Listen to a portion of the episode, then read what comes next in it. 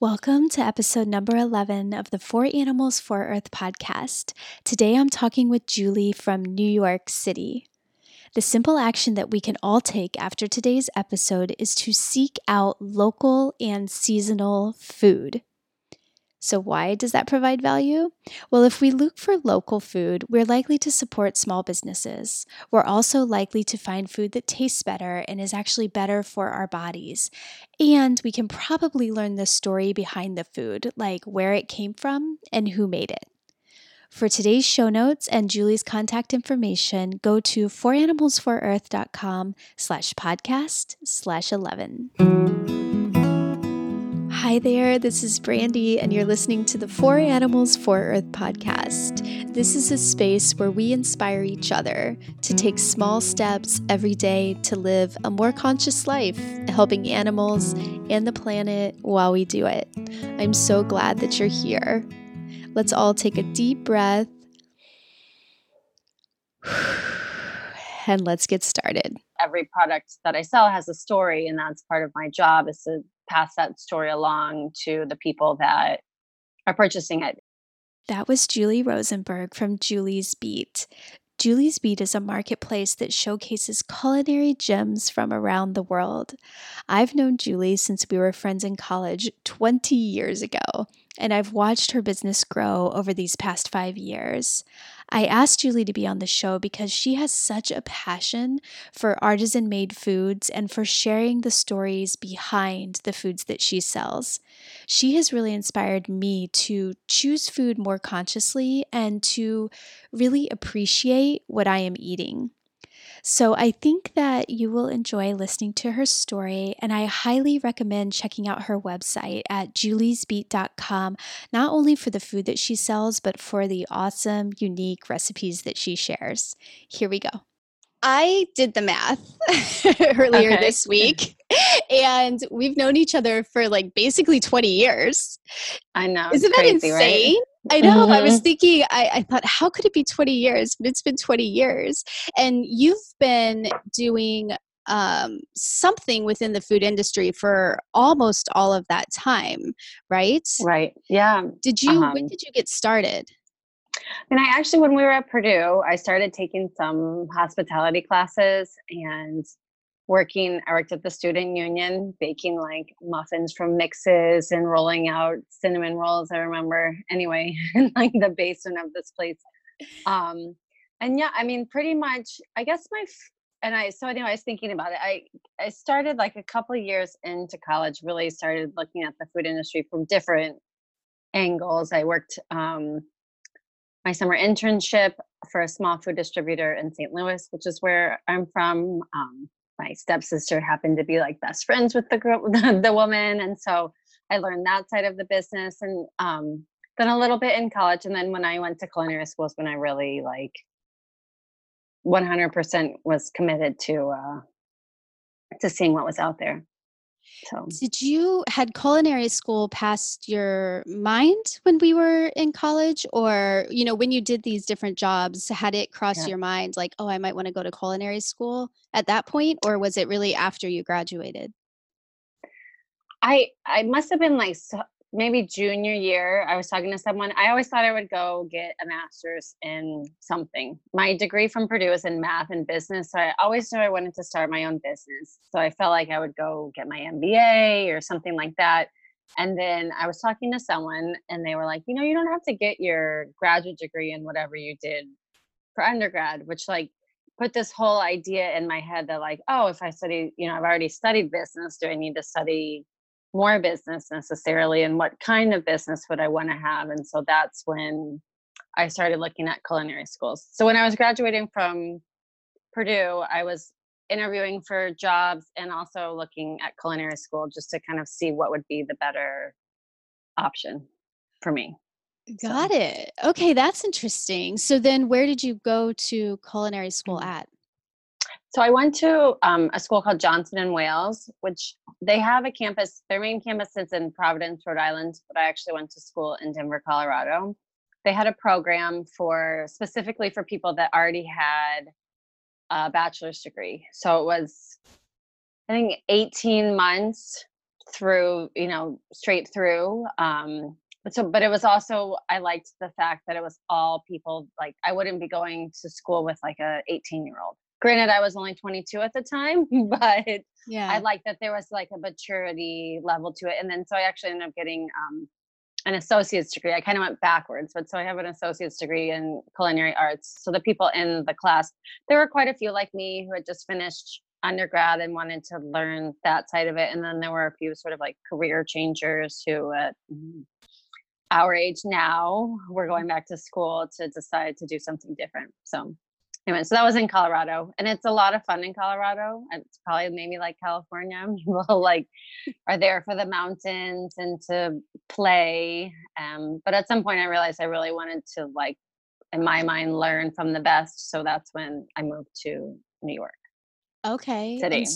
okay. Okay. And when you went to New York City, did you already have a job when you you headed or you said, "I think New York City has the best. I'm going to go there and find them." Yeah.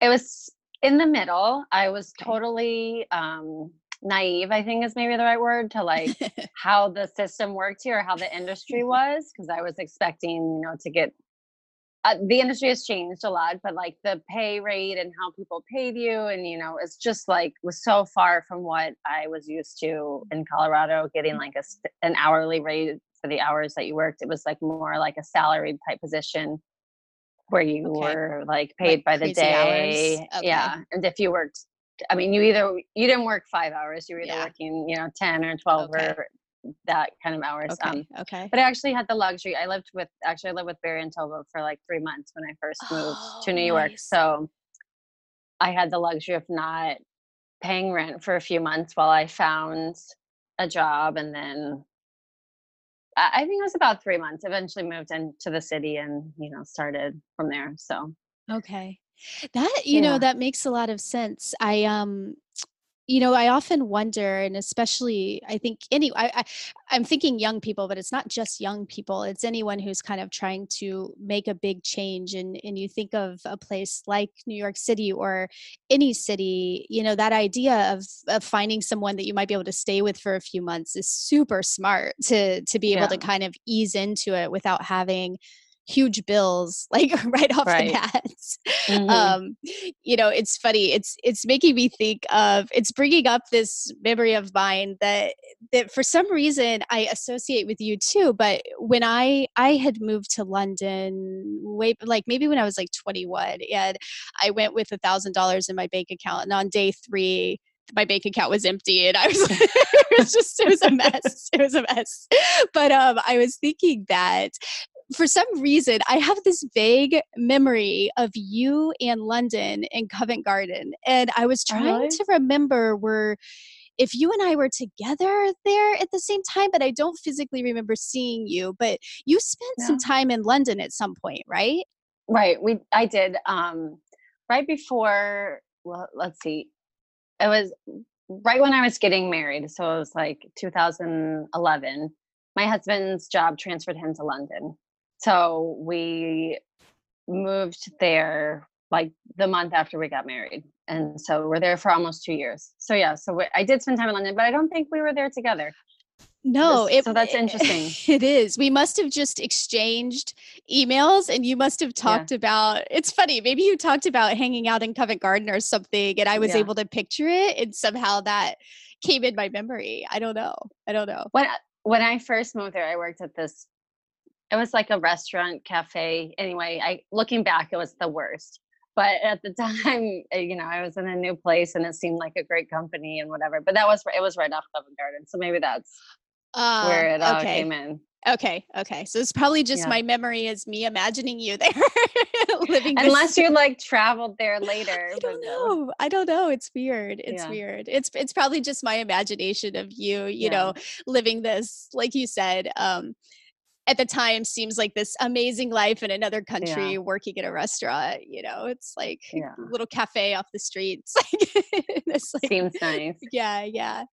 Um, so how long were you working in New York City? Um, so you worked in different restaurants in different kitchens, right? Um, yeah and I say different. Were did you did you move around to a few different places or were you in the same place most of the time? I I've had like three big restaurant jobs in New York, so like three main ones. So I started working for Daniel Boulud and um, it's called DB Bistro. So it's like a casual bistro, and that was my first job when I moved here, knowing nothing. Um, but he has a lot of different restaurants, so working for him, that was the place that I mostly worked. But I kind of got to see other things that were going on. Um, from there, I moved to a place called Eleven Madison Park, which is fine dining. So it's like a completely I don't want to say completely different, but a much different pace. And I learned that fine dining is not my favorite thing to do, but you know, you Live you learn, learn. Yeah. learn. Yeah, it was all a learning experience. Um, so after that experience, I wanted to take a break from the kitchen. So those are my only two jobs in the kitchen, and then I worked at Bouchon Bakery, um, managing everything but the kitchen. I like to say so the retail staff and we had a cafe and just like ordering and all of that. So I was learning the other the business side of things because in the end I knew that I wanted to start something of my own. So I was trying Mm, to get as much experience as I mm. could on all sides of the business. Yeah, that it's super smart and I think it's it's neat to hear, you know, you started in your undergrad with business and then you did the culinary school and then you did the different culinary jobs knowing that you always wanted to marry the two of them together. And so then you started your own business when? When did you start Julie's Beat?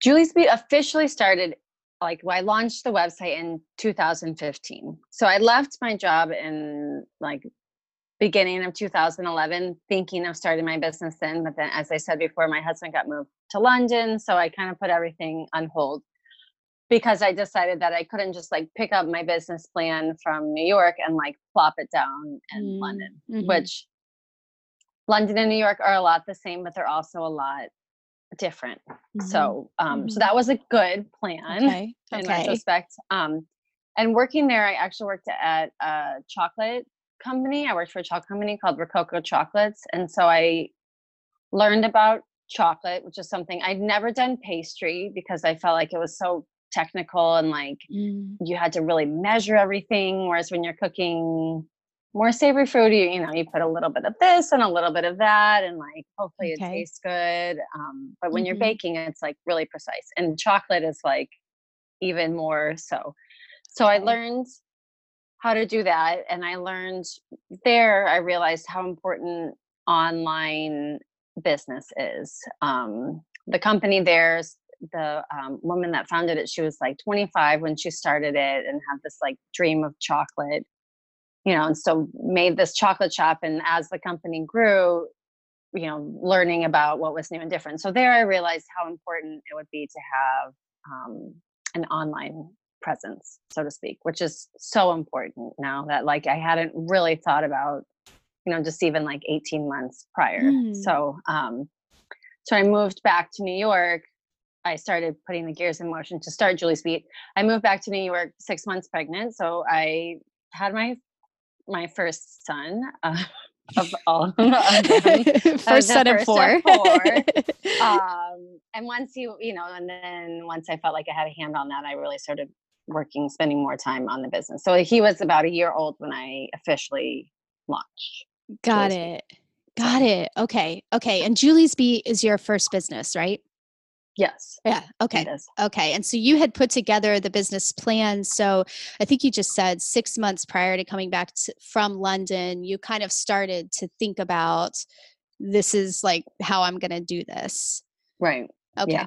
Okay. Got it. In retrospect, I had so much free time that I didn't realize I had not having a family at that point in time that I was like, why didn't I do so much more to get myself ready? But you know, it's all uh relative at that time. Right. So Yeah. so yeah. Yeah. No, it's true. And it's interesting to have discovered the uh, importance of online business all the way back in 2011, 2012. You know, Yeah. um, I mean, obviously, right now it's Yeah. it's a little bit. Everyone has realized the importance of it, but you. It seems like were you a little bit ahead of the curve on recognizing that, or do you feel like within the food industry, online was growing at that point? I I've I like to I like to think I was slightly ahead of the curve. Also with like getting into food when I went to culinary school. It wasn't like it is now. I don't think. I mean, now it's like even with social media, I think you know Instagram and people are taking pictures of foods and restaurants and all of this that didn't exist you know 20 years ago when we mm-hmm. graduated from college and so i think mm-hmm. it's totally changed you know the food network was around but now there's like multiple food channels so just like i like to think i was a little ahead of the curve on all of those things so uh-huh. um so yeah i mean i don't think julie's Beat is definitely something that exists in other forms so it wasn't a completely you know it's like people are selling food online but just in a different i guess a different manner mm. or mm. thing. I don't know. Mm-hmm. Yeah. Or like a, maybe a lot of brands are kind of selling their own food, but I think what's so right. neat about Julie's Beat is that you you pick and choose very very it's it's clear that you have tight criteria around how you handpick various artisans that you carry within your shop. And you know, you mentioned Rococo, Rococo. I'm probably saying it wrong, yeah. but Rococo chocolates. So you actually worked for them in London, and I know that they're. Right. Um, I personally buy yes. that chocolate from you and love it. Um, so Rococo, I know, is is one of the small brands that you carry. But what's cool about Julie's Beet is that you're actually curating different tiny brands that I feel like, at least me, I would have never known about without purchasing right. them through you.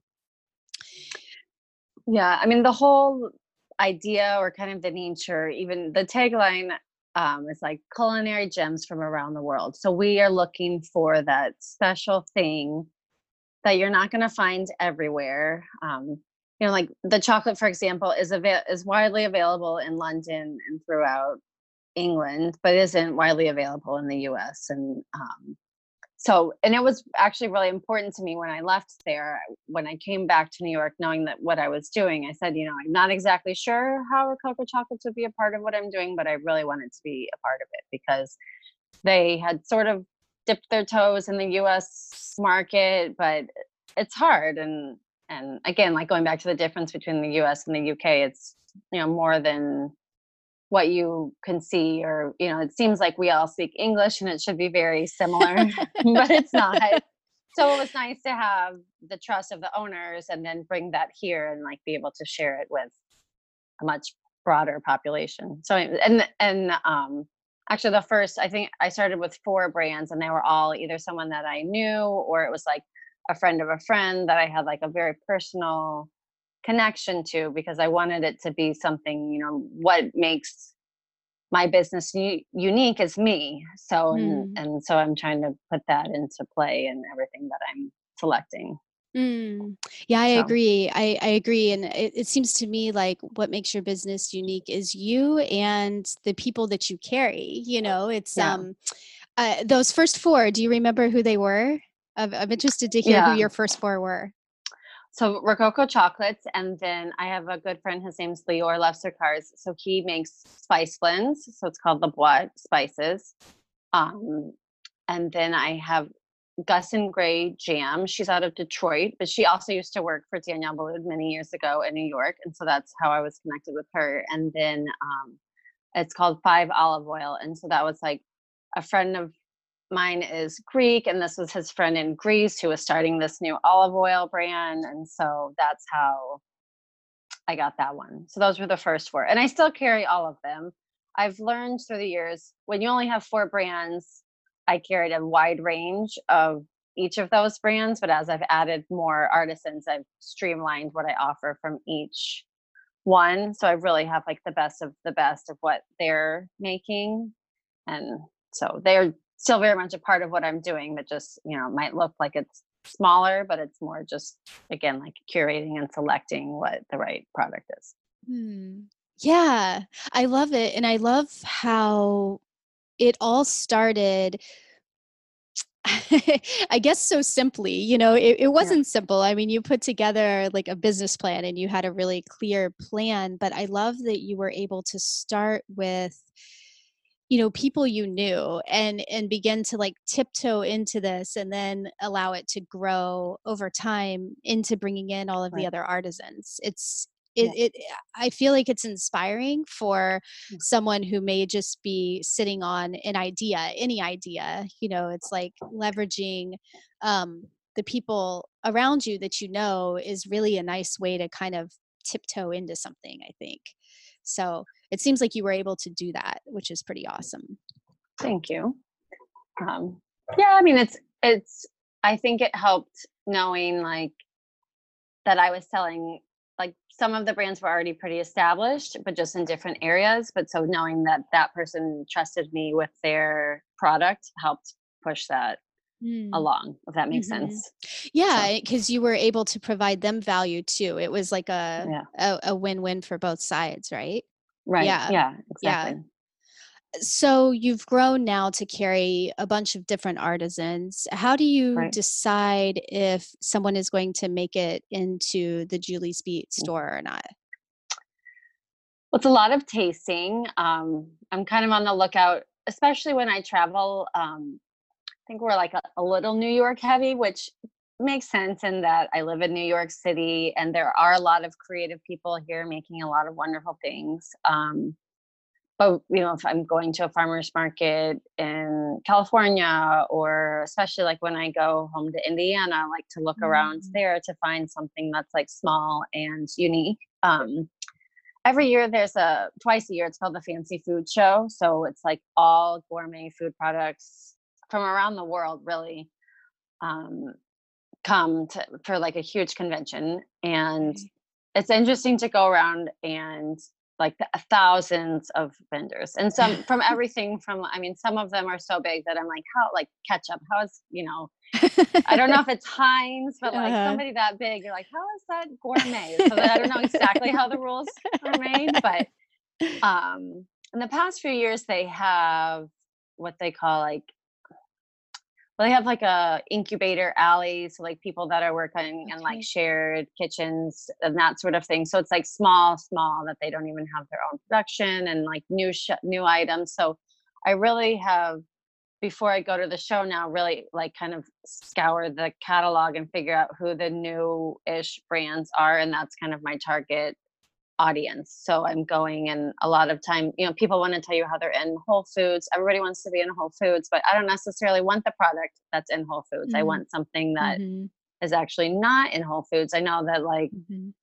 Whole Foods is definitely a benchmark for a lot of people because they are very particular about what they choose. But once you're in Whole Foods, then you become more of a mass market. And I think it loses some of the personal appeal, is, mm-hmm. you know, um, mm-hmm you were talking before about telling a story and and that is sort of how i feel every product that i sell has a story and that's part of my job is to pass that story along to the people that are purchasing it.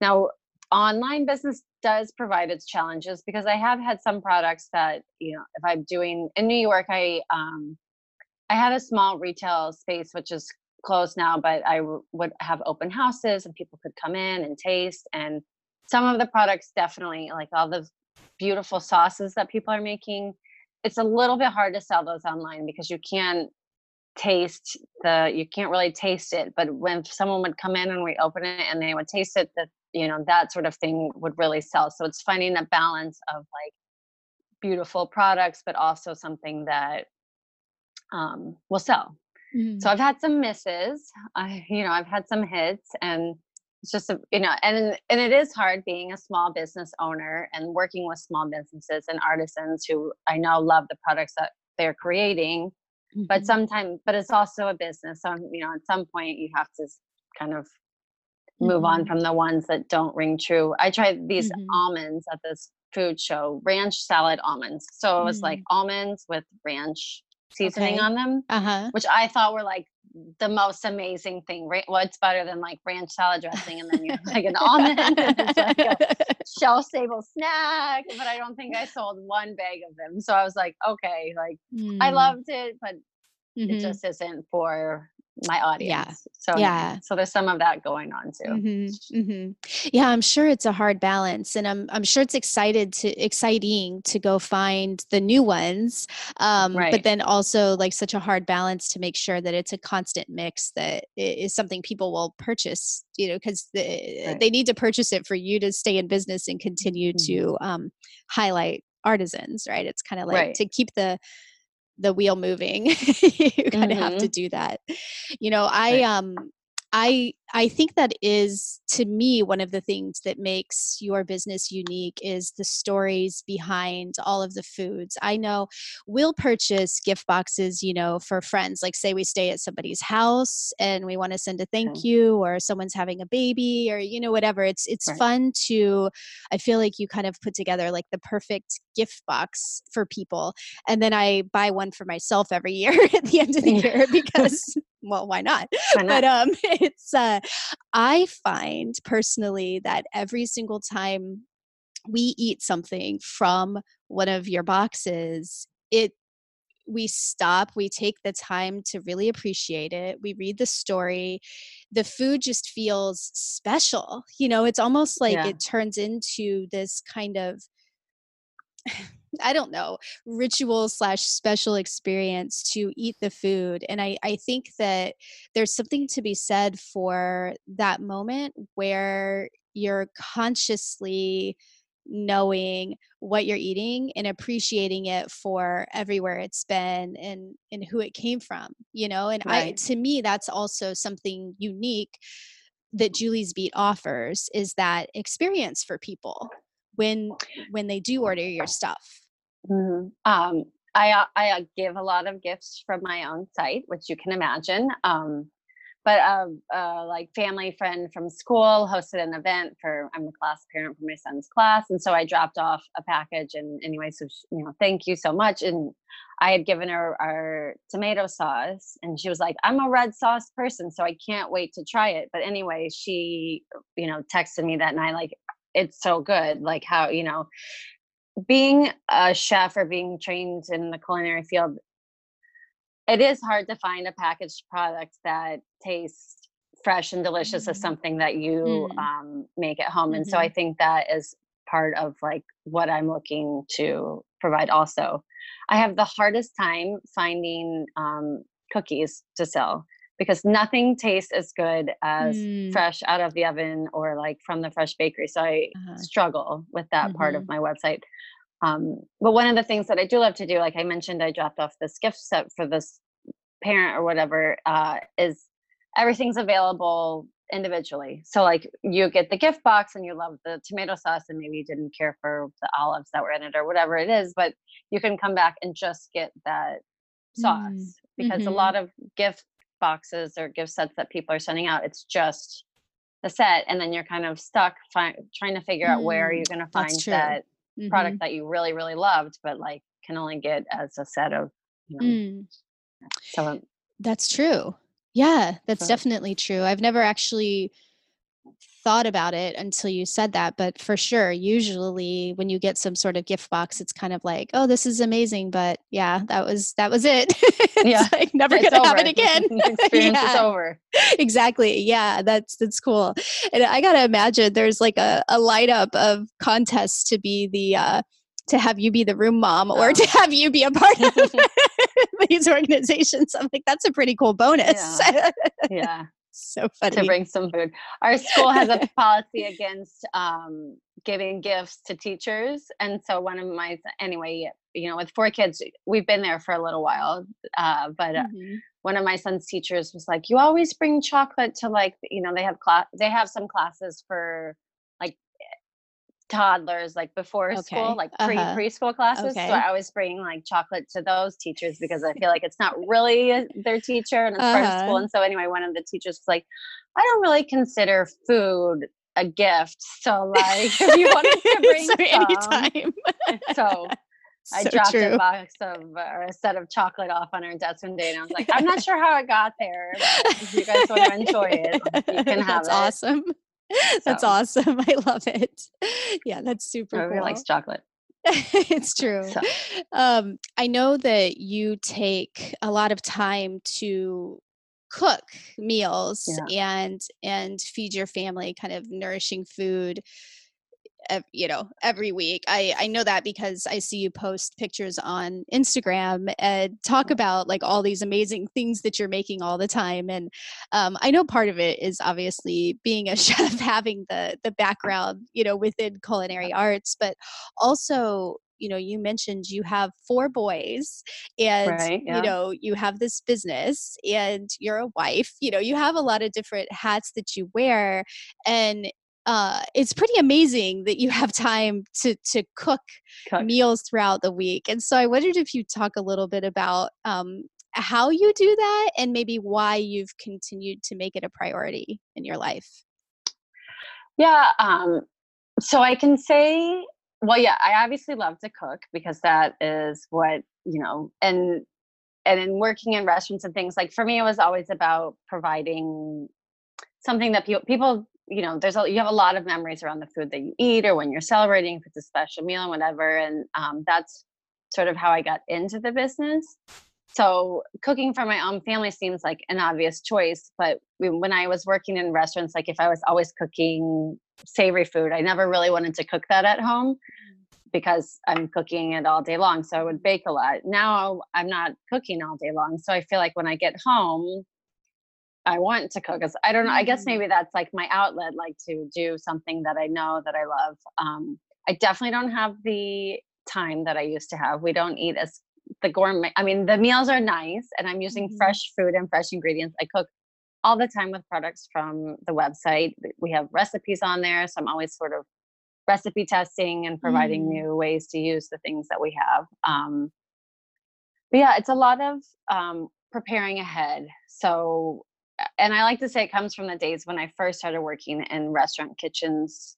When you leave for the night, for example, like I would work a lunch at a restaurant and then somebody else comes, you know, then there's a dinner, you know, people come and eat dinner. So you're not quite sure what, you never know what people are going to order and what they're going to use, like mm, the person that's working at night. And so I always try to have as much ready sort of the night before that I can. And I kind of do the same thing when I'm cooking for my family. So if I can make something the night before, like a braised meat dish that mhm, just has to be heated in the oven the next mhm, night, mhm, then it works really well for my family because I can just throw it in the oven.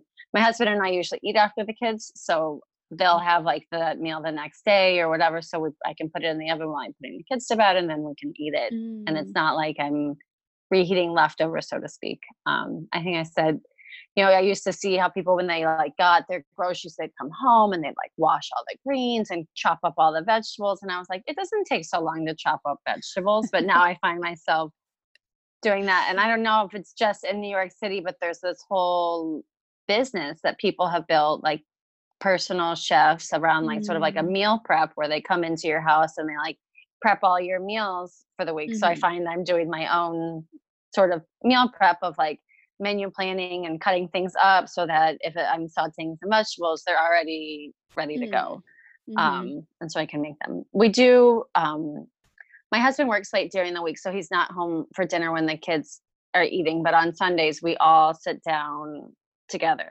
okay. So which is tricky because I do have some picky eaters and some not so picky eaters. So it's like trying to find a meal that will make everyone happy. So anyway, last week actually I made hot dogs and like I made my husband and I like a kielbasa sausage and coleslaw and like french fries and that was like one of the most successful meals we've had in a long time. Like everybody sat down and they ate. It's not like super gourmet, but it Mhm, was like a home cooked meal that we could all like appreciate mhm. together and kind of came together quickly, you know, or two. So Yeah. Yeah. you know, that's that's the hardest thing that I find for me is is getting my son to eat. You know, it's uh, my daughter, she'll eat most things that I make and she'll kind of say, "Can I just eat one one like serving of hmm it and then can I have, you know, something else?" Yeah. But my son, oh my gosh, hands down every single night. He walks in and he looks and he goes, Bleh, like every single time. Oh, And I'm just like, and so um, I do worry about him honestly because I just don't mm, feel that he's eating like a good um, getting the nutrition he needs. needs. But at the same know. time, um, the rest of us, you know, have to get the nutrition that we need. So it's it's it's I I definitely understand what you're saying, and I I have two. Yeah. I can't imagine four. Oh, yeah. It's like double I the difficulty. I mean, the one child, my one son is particularly challenging, but I have a policy that I will not cook something different for him. But if he wants to eat like leftover pasta from the, I'll warm it up for him. But I'm not gonna like okay cook a fresh batch of pasta mm. or like mm-hmm. he likes hard boiled eggs, so I always have like those around. So I have something that I know that he'll like, but I have stopped like preparing mm. an entirely different meal. Yeah. Because it's just too much. It is. It is. And it's exhausting. like there's been times yes. that, you know, he walks in and you've been cooking for the past like hour, hour and a half, and he's like, bleh. And you're just like, yeah. go to your room. no, I'm just kidding. But it's like yeah. I, I do. I'm like, I'm not making you anything. You can either eat this right. or not eat. But that's backfiring because he's like, not yeah. eat. so, or grab some goldfish crackers from the pantry. right. Well, you know, that's what he wants. Like, okay, yeah. I'll just have chips. Like, no, you won't. but yeah, it's it's so true. It's so true. Well, um, my kids do come to work with me sometimes. So they have a have an appreciation mm. for fine chocolate because they know which bar they want to go grab. I like to joke that I pay my child labor with chocolate. So they go and they find that special one. So at least I can know that the chocolate that they're eating is not totally, you know, just filled with yeah you know junk it's like right. real chocolate and real you know sugar and butter right. and all those things right so, anyway yeah well and that's that's awesome i mean have you found at all that they have any more appreciation even for the other kinds of food that you sell just because of seeing it there you know they do like I have this um yeah, I think when they see it on the shelf and then sometimes we bring it home. We have this pasta. She's actually from LA. Um it's called Semolina artisanal pasta. Okay. Um, it's like pasta she's in Pasadena. So okay. I don't know how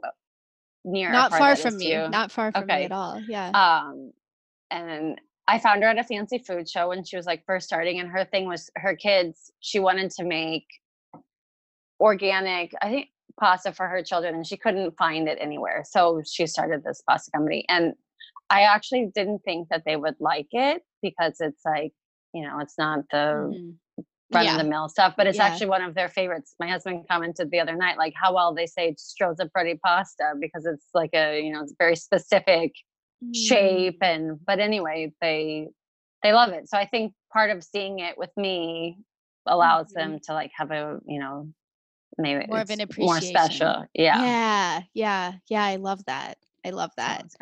Yeah. That is definitely anything anything that will help them eat something and appreciate their food is, yeah. is good um, I I like to wrap up the conversations with one simple idea, and that's it's my thought around that is that I think living consciously sometimes can um, feel pretty overwhelming if you're trying to do everything right and you're trying to do everything perfect. And you know when it comes to food my goodness it can definitely you know be overwhelming.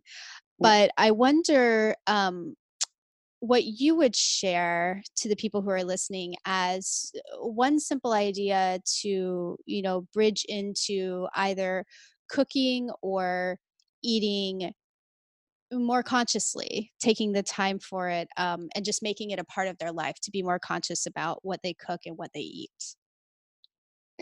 Um, for me i think it's all about keeping it local and small if you will so um, you know when you're tra- when you're traveling especially and for myself too i like to seek out kind of off the beaten path, so to speak. So like instead of going to Starbucks, I would go to sort of I don't the you know more artisan coffee shop and mm-hmm. and kind of looking to in that direction. Um, even at the grocery, the supermarket or whatever, finding you know the products that are in season.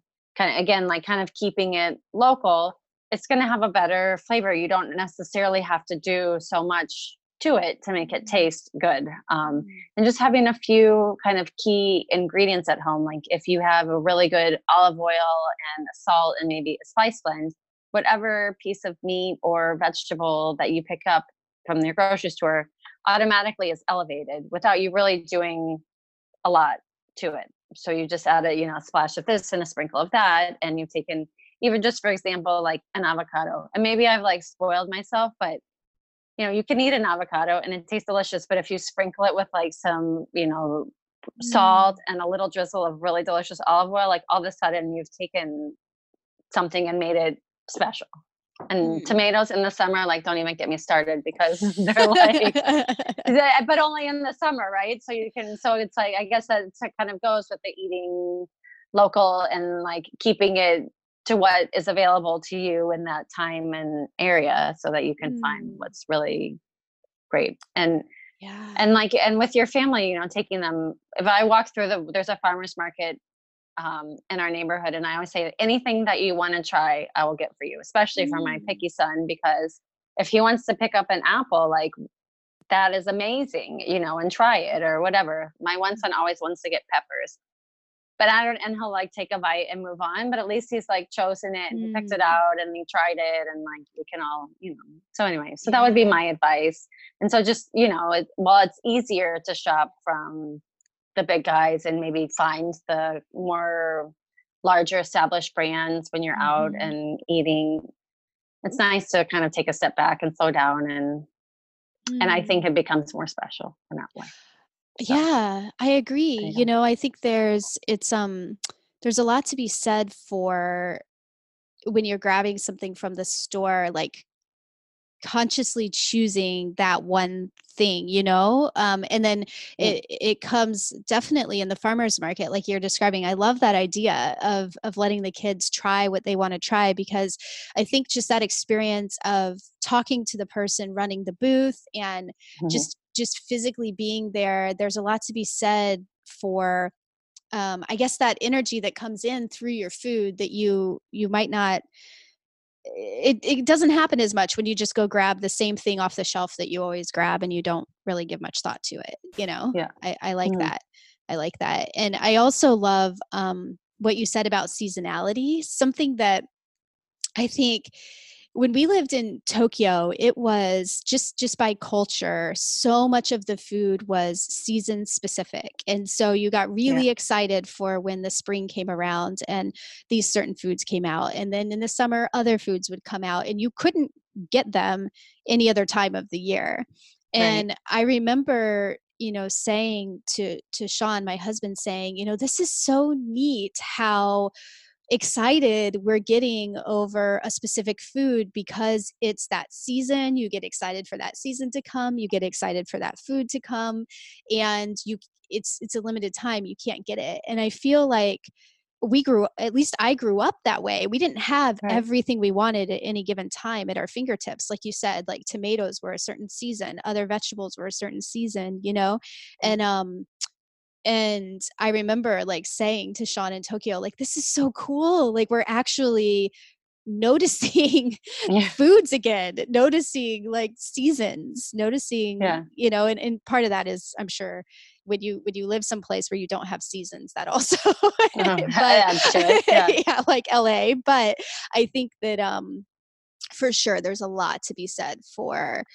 relishing products that are fresh in their specific season. Um, so yeah. I love all of those ideas you shared, and I think that they're things that I can try in my life. So I'm sure others will too. So, um, what are you most excited about now? Like, what product am I most mm, excited about, or just in general? In general.